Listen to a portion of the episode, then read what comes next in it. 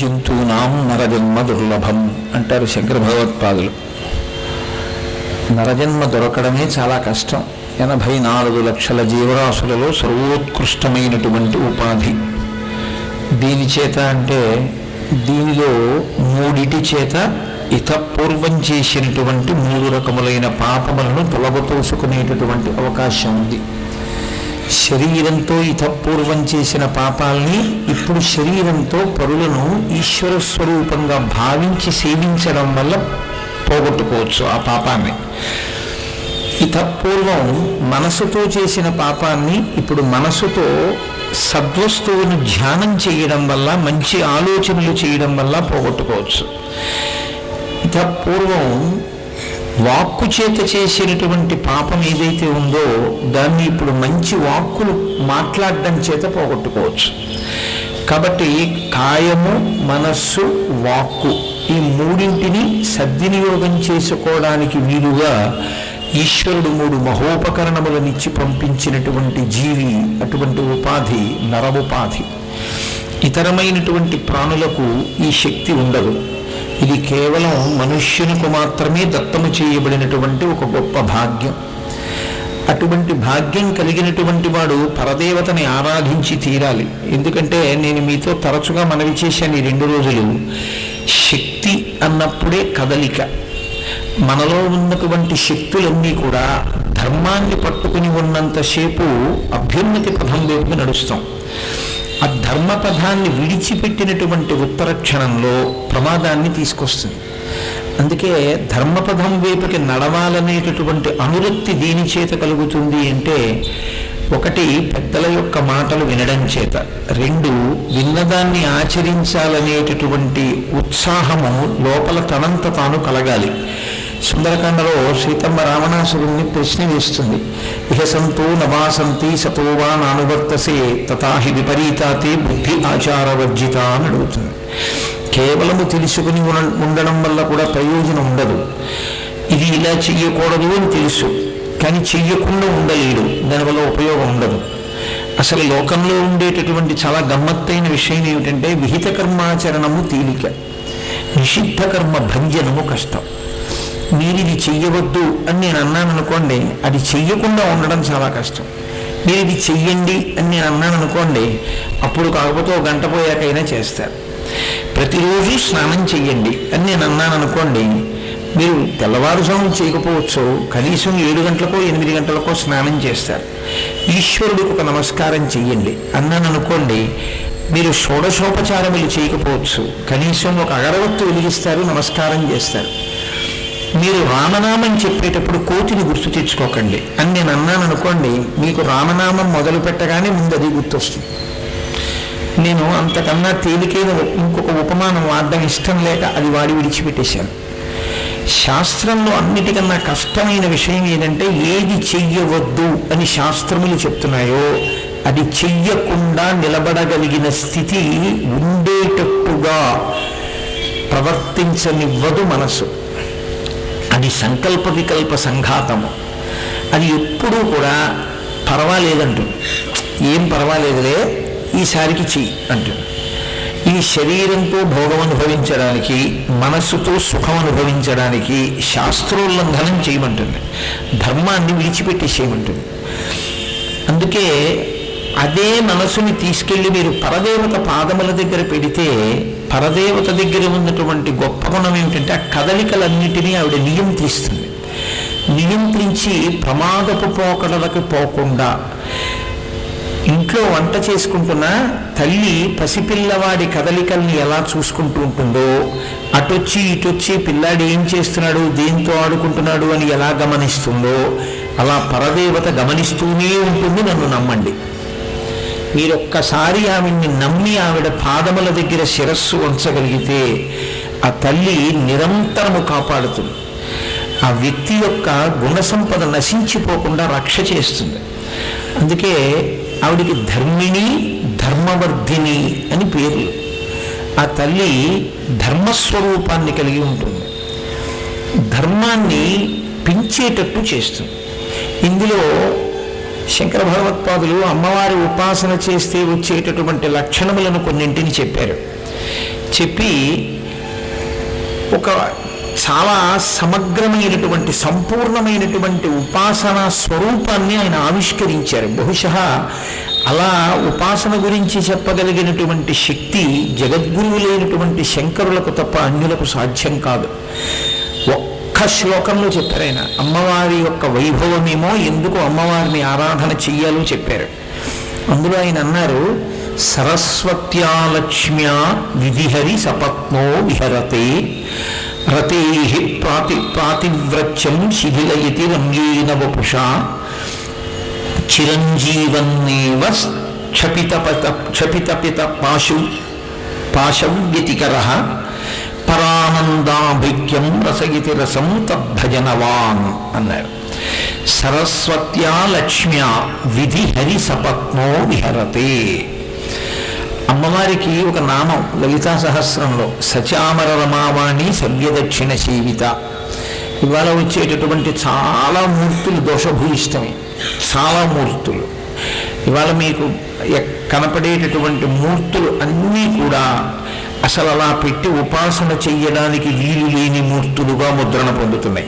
కారణం ఏంటంటే శాస్త్రమునందు తగినంత ప్రవేశం లేకుండా తీసుకొచ్చి మూర్తిని పెట్టి ఆరాధన చేస్తే వ్యతిరిక్త ఫలితాలు వస్తాయి వచ్చిన ఇబ్బంది అంతా అక్కడే. మనం ఇవాళ రామచంద్రమూర్తిని ఎలా చూస్తున్నామో రామచంద్రమూర్తి ఫోటో అనబడేది ఏది ఉందో అవన్నీ పచ్చబద్ధాలు రాముడు అలా ఉన్నాడని వాల్మీకి ఎప్పుడు చెప్పలేదు. ఏకవస్త్రధరో ధన్వీశిఖి కనకమాలయ అని చెప్పారు ఆయన. ఆయన నిత్యాగ్నిహోత్రీకుడు కాబట్టి ఆయన ఎప్పుడు శిరోముండనం చేసుకుని పిలక పెట్టుకుని ఉండేవారు శిఖతో ఉండేవారు రాముడు. అటువంటి రాముడు పట్టాభిషేకం వేల్టికి పుష్పక విమానం దిగ్గానే తన తమ్ముళ్ళకి ముందు క్షురకర్మ చేయించి తాను క్షురకర్మ చేయించుకుని తదనంతర కాలమునందు ఆయన వచ్చి పట్టాభిషేకం చేసుకుంటున్నారు అని రామాయణం పట్టాభిషేక సర్గలో ఉంది. యుద్ధకాండ తర్వాత. మనకుండే పట్టాభిషేకం ఫోటోలన్నింటిలోనూ ఇంతవరకు జుత్తు కిరీటం కింద నుంచి వేళ్ళాడుతూ రాముడు ఉంటాడు. అంత జుత్తు రాముడు పెంచుతాడో శిఖతో రాముడు ఉంటాడో రాముడి యొక్క వైదిక నిష్ఠ ఏమిటో మనకి తెలియకపోవచ్చు. నరుల ఖ్యాతి నిలబెట్టిన రాముడు గురించి ఒక రాక్షసుడు చెప్పాడు. రామో విగ్రహవాన్ ధర్మ అని. రాముడు రాశీభూతమైన ధర్మమయ్యా అన్నాడు. అటువంటి రాముడి యొక్క సరియైన మూర్తిని కూడా చిత్రీకరించుకోలేనటువంటి స్థితిలో ఇవాళ మనం ఉన్నాం. అటువంటి స్థితి లలితాపరా భట్టారిక స్వరూపానికి ఉంది. ఆవిడ ఫోటో ఎక్కడ చూడండి? కుడి చేతి పక్కన లక్ష్మీదేవి ఉంటుంది ఎడం చేతి పక్కన సరస్వతీదేవి ఉంటుంది. అది తప్పది. వ్యాసుల వారు స్పష్టంగా చెప్పారు మీరు కంచి వెళ్ళి కామాక్షి అమ్మవారి దర్శనం చేస్తే మీకు స్పష్టంగా కనపడుతుంది. సచామర రమావాణి సవ్యదక్షిణ సేవిత. ఆవిడ కుడి చేతి వైపు సరస్వతీదేవి ఉంటుంది ఎడం చేతి వైపు లక్ష్మీదేవి ఉంటుంది. కుడి చేతి పక్కన ఒకరిని కూర్చోబెట్టుకుంటారు ఎడం చేతి పక్కన ఒకరిని కూర్చోబెట్టుకుంటారు. నిన్ననే మీకు నేను సభాస్వరూపం గురించి వివరించాను. ఇక్కడ కాదు సత్సంగంలో. కుడి చేతి పక్కన కూర్చునేవారు ప్రధానులు ఎడం చేతి పక్కన కూర్చునేవారు కుడి చేతి పక్కన కూర్చునేవారంత ప్రధానమైన వారు కాదు. తాను సలహా తీసుకోవలసి వస్తే సభకి ఆధ్యక్షమనందున్నవాడు కుడి చేతి పక్కకి తిరిగి అడుగుతాడు. ఎడం చేతి పక్కకి తిరిగి చెప్తే ఆదేశం మాత్రమే ఇస్తారు సలహా తీసుకోడు. అందుకని కుడి చేతి పక్కన ఉన్న వాళ్ళకన్నా ఎడం చేతి పక్కన ఉన్నవారు అప్రధానులై ఉంటారు. పైగా ఎడం చేత్తో ఏదైనా పదార్థాన్ని ముట్టుకోగానే అది దృశ్యమవుతుంది. శాస్త్రంలో దానికి పూజనీయత పోతుంది వెంటనే. అలా ఉంటుందా అండి అంటే రెండు చేతులు ఈశ్వరుడు ఇచ్చిన దాని మర్యాద దాందే అంతే. ఏమి? మన ఇంట్లో కట్టుకున్నవే గదులన్నీ. మరి అన్ని గదులు మనం కట్టుకునేవైనా అన్నం పట్టుకెళ్ళి వేరొక చోట వేరొక చోట మనం ఎందుకు తింటలేదు ఒక గదిలో కేవలము స్నానం చేయడానికి మలమూత్ర విసర్జన చేయడానికి తప్ప ఇంకేం అక్కడ చేయట్లేదే? మరి నువ్వు కట్టుకున్న గదేగా అక్కడ మిగిలినవి కూడా చేయొచ్చుగా? ఎందుకు చెయ్యవు? నువ్వు కట్టుకున్న ఇంట్లో నువ్వు పెట్టుకున్న వ్యవస్థ నీకు నిజమైతే ఈశ్వరుడు వేదంలో పెట్టిన వ్యవస్థ ఈశ్వరుడికి నమ్మిన వాడికి ఆదరణీయము. కాబట్టి ఎడం చేత్తో పట్టుకున్నది దృశ్యము. అందుకే పూజ చేసేటప్పుడు అసలు ఈయనకి పూజ వచ్చా రాదా అన్నది ఎక్కడ నిర్ణయిస్తారంటే ఆయన పూజా సంభారములను ఎలా పెట్టుకున్నాడు అన్నదాన్ని బట్టి తెలుసుకుంటారు. ఎడం చేతి వైపు పూజా ద్రవ్యాలు పెట్టుకున్నాడు అంటే అసలు ఆయనకి పూజ గురించి ఏమీ తెలియదు అని గుర్తు. పూజా సంభారములన్నీ కుడి చేతి వైపే ఉండాలి. కుడి చేతితోనే తీయాలి సంభారాలన్నీ. తప్ప ఎడం చేత్తో ఏదీ తీయరు. కాబట్టి ఎడం చేతి వైపు లక్ష్మి ఉంటుంది కుడి చేతి వైపు సరస్వతి ఉంటుంది. సచామర రమావాణి సవ్యదక్షిణ సేవిత వీళ్ళిద్దరూ నిలబడి ఉండడం కాదు. వీళ్ళిద్దరూ అమ్మవారికి చామరం వేస్తుంటారు. చామరం ఒక విచిత్రమైనటువంటి సాధనం. లోకంలో వెంట్రుకలతో కూడినటువంటిది ఏదీ కూడా ఈశ్వరోపాసన ఎందు పనికిరాదు. అథవా పెద్దలు వచ్చినప్పుడేమి ఎవరికైనా భోజనం పెట్టినప్పుడు కూడా విస్తట్లో వెంట్రుక పడకూడదు. వెంట్రుక వస్తే పూజ పూజ చేసేటప్పుడు వెంట్రుక ఎప్పుడైనా స్పర్శ కలిగితే వెళ్ళి స్నానం చేసి రమ్మని శాస్త్రం ఆకు. దీక్షితుడైతే దీక్షా స్వీకారం చేసిన వాడైతే తాను గోకినప్పుడు వెంట్రుక ఊడకూడదు. నీ గోటితో గోకకూడదు కాబట్టి దుప్పి కొమ్ము ఎప్పుడు బొడ్లో పెట్టుకుంటాడు.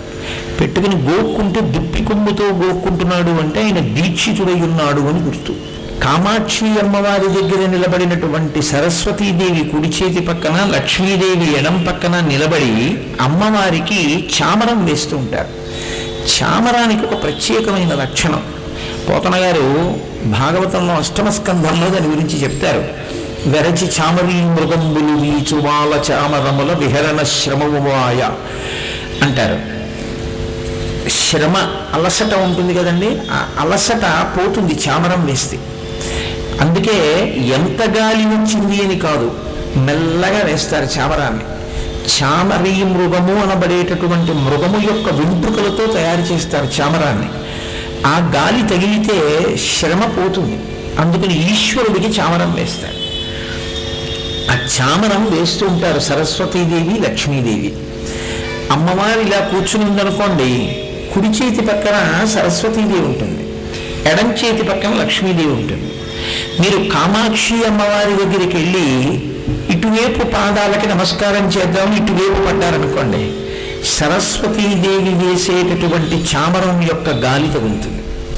మీరు ఇటుపక్కకి వెళ్ళి నమస్కరించారనుకోండి లక్ష్మీదేవి వేసేటటువంటి చామరం గాలి తగులుతుంది. మీరు మధ్యలోకి నమస్కారం చేశారనుకోండి సరస్వతి లక్ష్మి ఇద్దరూ వేసేటటువంటి చామరముల యొక్క గాలి వేస్తుంది. అలా వేస్తే ఏమవుతుందంటే రెండు శక్తులు మీకు అబ్బుతాయి. అసలు నిజంగా లక్ష్మి అన్న మాటకు అర్థం ఏమిటో తెలుసా అండి? తృప్తి. తృప్తియే ఐశ్వర్యం. ఎక్కడ తృప్తి లేదో అక్కడ ఐశ్వర్యం అది కాదు. ద్రాపేయం దస్సస్పతే దరిద్రం నీలలోహిత అని రుద్రాధ్యాయంలో మంత్రం. ఉన్నది అనుభవించగలిగి ఉండడం అనుభవించడానికి ఈశ్వరుడు ఏది ఇచ్చాడో దానితో తృప్తి పొంది ఉండడం. ఉన్నదాంతో ఈశ్వరుడు ఏదిస్తే దాంతోటే పరమేశ్వరుణ్ణి సేవించగలగడు. నీ దగ్గర డబ్బు లేదు బంగేం లేదు. ఈశ్వరుడు పల్లకీ పట్టుకో. నీ దగ్గర పల్లకీ పట్టుకునే ఓపిక లేదు బెంగేం లేదు. రెండు చేతులతో ఇలా నమస్కారం చేయి. రెండు చేతులతో నమస్కారం కూడా చేయలేవు బెంగేం లేదు. మనసుతో ఈశ్వరుణ్ణి ధ్యానం చేయి. నీకు ఏది ఈశ్వరుడు ఇచ్చాడో దాన్ని ఈశ్వరుడికి అప్పగించిన వాడెవడో వాడే లక్ష్మీవంతుడు. అందుకే రామాయణ కావ్య రచనలో వాల్మీకి మహర్షి ఒక అద్భుతమైన మాట అంటారు. లక్ష్మీవాన్ లక్ష్మి సంపన్నో అంటారు. ఆయన లక్ష్మణుడు లక్ష్మి కలిగిన వాడు ఏమిటైన లక్ష్మి? రామచంద్రమూర్తి అరణ్యవాసానికి వెళితే పద్నాలుగేళ్ళు అరణ్యవాసానికి వెళ్ళాడు. రాముడికి ఇంకా పక్కన భార్య ఉంది సీతమ్మ ఓదార్చడానికి. లక్ష్మణుడికి భార్య కూడా లేదు. ఊర్మిళని ఇంటి దగ్గర విడిచిపెట్టి వెళ్ళాడు. పద్నాలుగు సంవత్సరములు వదినగారు కట్టుకోవలసినటువంటి పట్టుపుట్టములు పెట్టుకోవలసినటువంటి నగల కావిడిని మోసుకుంటూ వెళ్ళాడు పద్నాలుగేళ్ళు. అన్నయ్య ఎంత బాధపడ్డాడో అంత బాధపడ్డాడు. మరి ఇంకేమిటి? అట్నుంచి వచ్చాడు యవరాజ్య పట్టాభిషేకం తీసుకోలేదు భరతుడికి ఇచ్చేశాడు. తాను కేవలం రామచంద్రమూర్తిని సేవిస్తూ ఉండిపోయాడు. సీతమ్మ తల్లిని అడవిలో దిగబెట్టి బాధపడ్డాడు. చిట్ట చివర రామావతార పరిసమాప్తి చేయించాలి అంటే లక్ష్మణుణ్ణి తీసేస్తే తప్ప రామావతారం పరిసమాప్తి కాదని దుర్వాసో మహర్షిని పంపించి రాముడు లక్ష్మణుడికి రాజ్య బహిష్కారం వేసేట్టు చేశారు. ఆ రాజ్య బహిష్కారం జరిగితే రాముణ్ణి చూడకుండా ఉండలేనని సరయూ నది ప్రవేశం చేసి శరీరం వదిలేశాడు. లక్ష్మణుడు శరీరం వదిలేసిన తర్వాత లక్ష్మణుణ్ణి విడిచి నేను ఉండలేనని రామచంద్రమూర్తి కూడా సరయూ ప్రవేశం చేసేశాడు కాబట్టి లక్ష్మినో లక్ష్మి సంపన్నో బహిప్రాణ యువాపరహ అంటారు మహర్షి. ఆయనది ఎంత పూలి కంటే రాముణ్ణి సేవించడంలో అరణ్యానికి వెళ్ళినటువంటి ఒక రాత్రి గడవగానే రాముడు పిలిచి అన్నాడు లక్ష్మణుడితోటి ఏమో రాత్రల్లా దోమలు కరిచేసాయి పురుగులు కుట్టేసాయి ఎక్కడ చూసినా ఈలపక్షుల వృధా ఆ పులులు సింహాలు అరుపులు ఇలా పద్నాలుగేళ్ళు ఎప్పటికి పూర్తవుతుంది. ఏదో అరణ్యవాసం అనుకుని వచ్చాను. ఈ గుణమంతా ఏమిటి అనుకుంటున్నాడో ఏమో? వెళ్ళిపోమ్మంటే బాగుండదని వెళ్ళడేమో? ఒక వంక పెడితే వెళ్ళిపోతాడేమో చూద్దాం అనుకున్నాడు రాముడు. కాదు రాముడికి తెలుసు వెళ్ళడని. లోకానికి లక్ష్మణ భక్తిని నిరూపించాలనుకున్నాడు. అని లక్ష్మణుణ్ణి పిలిచి లక్ష్మణ మర్చిపోయాను సుమా. నువ్వు వచ్చేసావు నేను వచ్చేసాను భరతుడు తిరిగి వస్తాడు. మా మేనమామ గారి ఇంటి నుంచి. తిరిగి వచ్చిన తర్వాత శత్రుశేషం మిగలకూడదని మా అమ్మ కౌసల్యని మీ అమ్మ సుమిత్రని చంపేస్తాడు. నువ్వుంటే కాపాడతావు కాబట్టి నువ్వు వెళ్ళిపో ఇంటికి అన్నాడు అంటే లక్ష్మణుడు అన్నాడు అన్నయ్య అలాగే వెళ్ళిపోతానది పెద్ద ఇబ్బంది ఉంది. నచ సీతాస్త్వయాహీనా నచాహమపి రాఘవ ముహూర్తమపి జీవావో జలం మచ్చా వివాధృతౌ అన్నాడు. ఈమె ఈ మాట వదినకి ఎందుకు చెప్పలేదు సీతమ్మకి? సీతమ్మ అంతఃపురంలో ఉండి కౌసల్యం చంపకుండా సుమిత్రని చంపకుండా చూడు అంటే వదిన ఉంటే చంపుతాడా భరతుడు? చంపలేడు. మరి వదిన్ని ఎందుకు పంపలేదు? నిన్ను వదిలి వదిలి ఉండలేదు కాబట్టి. నన్నెందుకు వెళ్ళమన్నావు? నేను నిన్ను వదిలి ఉండగలనని అనుకుంటున్నావు కాబట్టి. అన్నయ్య నిన్ను వదిలి ఉంటాను కానీ ఎంతసేపు ఉంటానో తెలుసా? వెనక్కి తిరిగి వెళ్ళిపోతూ వెళ్ళిపోతూ తల ఎత్తి చూస్తున్నప్పుడు నువ్వు నాకు ఎంతసేపు కనపడతావో అంతసేపు ప్రాణములతో ఉండి నువ్వు కనపడడం ఆగిపోగానే ప్రాణాలు విడిచిపెట్టడం వినా. బ్రతికి ఉండలేని బలహీనుని. నా స్థితి ఎటువంటిదో తెలుసా? బాగా నీటితో నిండినటువంటి సరోవరంలో ఆడుకుంటున్నటువంటి చేపని చేతితో పట్టి పైకెత్తి నేల మీదకి విసిరేస్తే ఒంటి తడి ఉన్నంతసేపు గిలగిలా కొట్టుకుని తడి ఆరిపోయిన తర్వాత ప్రాణములు విడిచిపెట్టేటటువంటి చేపలా వెనక్కి తిరిగి వెళ్ళిపోతున్నప్పుడు నువ్వు కనపడినంతసేపు బ్రతికుండి నువ్వు కనపడడం ఆగిపోగానే ప్రాణం విడిచిపెట్టేస్తానన్నయ్యా నిన్ను విడిచి నేను ఉండలేను అని చెప్పుకున్నాడు. అది భక్తి అది లక్ష్మి సంపత్తి. కాబట్టి నిజమైన ఐశ్వర్యము తృప్తి. తృప్తిని మించిన ఐశ్వర్యం లేదు. ఎన్ని ఉన్నా ఇంకా ఏదో లేదన్నవాడు దరిద్రుడు. అందుకే లోకంలో ఇద్దరుంటారు దరిద్రులు. కడుపుకి ఆకలి వేసి తిందామంటే తినడానికి లేనివాడు. ఇంటి నిండా తినడానికి ఉండి కడుపులో ఆకలేసిన తిందామంటే తినడానికి సమయం లేనివాడు. వాడు దరిద్రుడే వీడు దరిద్రుడే. వాడు తినడు వీడు తినడు. వాడెందుకు తినడంటే ఇంకా సంపాదించాలని తాపత్రయం. కడుపుకి ఆకలేస్తున్నా అన్నీ ఉన్నా తినకుండా పోతుంటాడు.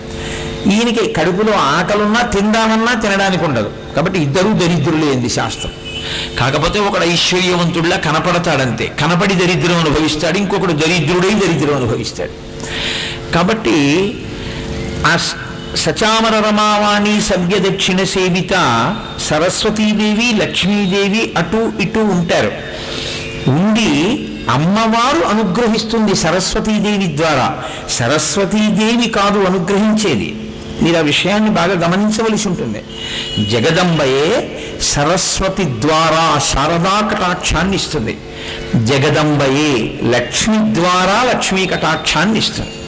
అందుకే శంకరులు కనకధార చేస్తే గీర్దేవతేతి గరుడధ్వజ సుందరీతి శాకాంబరీతి శిశిశేఖర వల్లభేతి సృష్టి స్థితి ప్రళయకేలిచి సంస్థితాయి. తస్మై నమస్త్రిభువనైక గురుస్తరుణ్యై అంటారు. ఉన్నది ఒక్క పదార్థమే. ఆ పదార్థము ఎప్పుడు ఏది ఇవ్వాలంటే దానిగా ఇస్తుంది. లేదా ఆ శక్తిని ప్రచోదనం చేస్తుంది ఆవిడ. ఎందుకంటే ఆవిడ ఈ ముగ్గురు అమ్మలకి అధిదేవత అయిన అమ్మ. అమ్మలగన్నయమ్మ ముగురమ్మల మూలపుటమ్మ చాలా పెద్దమ్మ సురారులమ్మ కడుపారడి బుచ్చినయమ్మ తన్నులు నమ్మిన వేల్పుటమ్మల మనంబున ఉండెడియమ్మ దుర్గమాయమ్మ. కృపాబ్ధినిచ్చుట మహత్వ కవిత్వ పటుత్వ సంపదల్ అంటారు. పోతన గారు. పోతన గారు మహానుభావుడు. ఆయన శ్రీ విద్యా సంప్రదాయం తెలియదు అనుకోవడం ఒక వెర్రి. ఆయనకి తెలియని నేను లేవు. ఆయన ఒక మంత్రాన్ని పద్యంగా మార్చారు. మనం ఓం మైం హ్రీం శ్రీం శ్రీమాత్రే నమ అంటాం. ఓం అంటే మహత్వ. ఓం ఐం హ్రీం శ్రీం ఇవే మహత్వ పటుత్వ కవిత్వ సంపదల్. ఈ నాలుగింటిని కలిపి నాలుగు బీజాక్షరాల్ని నాలుగు శక్తులుగా మార్చేసి పద్యంలోకి శ్రీమాత్రే నమ అమ్మలగన్నయమ్మ ముగురమ్మల మూలపుటమ్మ చాలా పెద్దమ్మ. ఓం ఐం హ్రీం శ్రీం శ్రీమాత్రే నమ అని అనకుండా బీజాక్షరాల్ని పద్యంగా చదువుకోవడానికి వీలుగా తర్జుమా చేసేశారు ఆయన. అది ఆయన శక్తి బీజాక్షరాల్ని పద్యంగా మార్చారు పోతన గారు. కాబట్టి ఆ తల్లి అనుగ్రహిస్తుంది సరస్వతి ద్వారా. తప్ప సరస్వతే ఇవ్వాలని కాదు జగదంబయే సరస్వతిగా ఇస్తుంది. అందుకే కదా శారదా అమ్మవారినే శారదగా మనం వేషం వేస్తాం. డిస్ట్రిక్ట్ కలెక్టర్ అండ్ మెజిస్ట్రేట్ అంటాం. ఆయన మెజిస్ట్రీరియల్ పవర్స్ వాడుకున్నాడు అనుకోండి న్యాయమూర్తిగా అధికారాన్ని వాడుకుంటే ఫైర్ అంటాడు. కాల్చడానికి ఉత్తర్వులు ఇవ్వచ్చు. అప్పుడు ఆయన మెజిస్ట్రేట్. తప్ప మెజిస్ట్రేటుగా ఆయన వేరే ఏమీ అయిపోక్కర్లేదు. ఆయనే ఆయనలోనే మెజిస్ట్రేట్ ఉంటాడు ఆయనలోనే కలెక్టర్ ఉంటాడు. మనం పెట్టుకున్న వ్యవస్థలోనే ఇద్దరు కలిపి ఒక వ్యక్తిలో ఉండగలిగింది జగదంబ.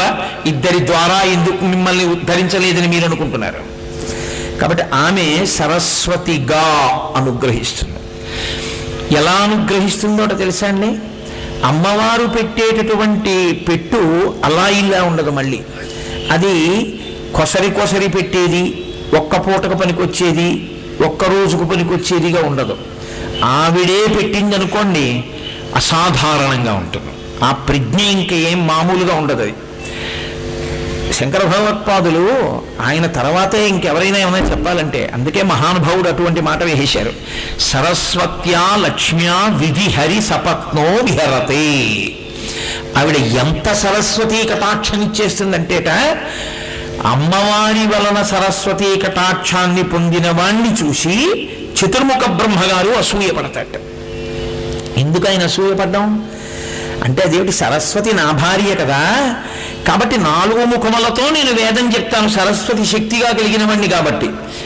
అరే జగదంబ చేత అనుగ్రహింపబడిన వీడు సరస్వతిని భార్యగా కలిగిన నాకన్నా ఎక్కువ సరస్వతి కటాక్షాన్ని పొంది ఉన్నాడు. నా ఎందుకన్నా సరస్వతి అనుగ్రహం వీడి ఎందే ఎక్కువగా ఉంది? భర్తనైన నాకన్నా భక్తుడైన వాడి ఎందే ఎక్కువగా ఉంది సరస్వతి కటాక్షం? అని బ్రహ్మగారు తెల్లబోతారట. అలా ఇస్తుంది ఆవిడిస్తే. ఏం అబద్ధమేం కాదు. పరమయదార్థం. కాంచీ క్షేత్రంలో ఒక ఆయన ఉపాసన చేస్తున్నాడు అమ్మవారిని ఎప్పటి నుంచో. అమ్మవారి అనుగ్రహాన్ని పొందాలి అని. కూర్చుని అమ్మవారిని ధ్యానం చేస్తున్నాడు. అమ్మవారి అనుగ్రహం పొందుదాం అనుకోలేదు. ఇంకొక ఆయన పుట్టు మూగవాడు. ఆయన కూడా పక్కనే కూర్చుని ఆయన ధ్యానం చేసుకుంటున్నాడు. అమ్మవారు అటుగా నడిచొచ్చింది. నడిచొచ్చి అమ్మవారి పాదములకు ఉండేటటువంటి మంజీరముల శబ్దం వినపడింది ఆయనకి. వినబడి కళ్ళు తెరిచారు ఇద్దరు. అమ్మవారు తాంబూల చర్మణం చేస్తున్నటువంటి ఆ నోట్లోంచి తాంబూలపు పిడచ తీసి నోట్లో పెట్టింది. పెడితే ఆయన అన్నాడు ఛీ ఆడదాని ఇంగిలి అన్నాడు. రెండో ఆయన మూగివాడు నోరు తెరిచాడు. ఆవిడ అనుగ్రహించి తాను నవ్వులుతున్న తాంబూలాన్ని ఆయన నోట్లో పెట్టింది. పెట్టడం ఏమిటైన పుట్టుకతో మూగవాడు లేచి నిలబడి అమ్మవారి పాదాల వంక చూసి నూరు శ్లోకాలు చెప్పాడు. పాదారవింద శతకము. ఇలా తల పైకెత్తాడు. అమ్మవారి యొక్క చిరునవ్వు చూసి మందస్మిత శతకము నూరు శ్లోకాలు చెప్పాడు. అమ్మవారి ఇలా నిలబడి ఇలా చూసింది. అమ్మవారి కడగంటి చూపు మీద నూరు శ్లోకాలు చెప్పాడు. కటాక్ష శతకము. అమ్మవారి పెద్దరికాన్ని నూరు శ్లోకాల్లో చెప్పారు. ఆర్యాశతకము అమ్మవారి వైభవాన్ని స్తోత్రం చేశారు నూరు శ్లోకాల్లో. స్తుతి శతకము. ఐదు శతకములు కలిసి మూక పంచశతి. ఒక మూగి అయిన చెప్పారు కాబట్టి మూక పంచశతి అయింది. ఐదు వందల శ్లోకాలు అలా నిలబడి చెప్పేశాడు ఆయన. చెప్పేసి ఆగాడు అమ్మవారంది ఏం కావాలి నీకు? నా మాట తీసేయాలి ఏమి ఎందుకు అని అడిగింది. అమ్మా నాకు పుట్టుకతో మాట లేదు. కాబట్టి నేను ఇప్పుడు ఏ తప్పు మాట మాట్లాడే అవకాశం నాకు లేదు. ఇది మీరు గమనించాలి. అమ్మవారు ఒకరికి కళ్ళు ఇవ్వదు ఒకరికి చెవులు ఇవ్వదు ఒకరికి నోరు ఇవ్వదు ఇవ్వకపోవడంలో అనుగ్రహం ఉంటుంది.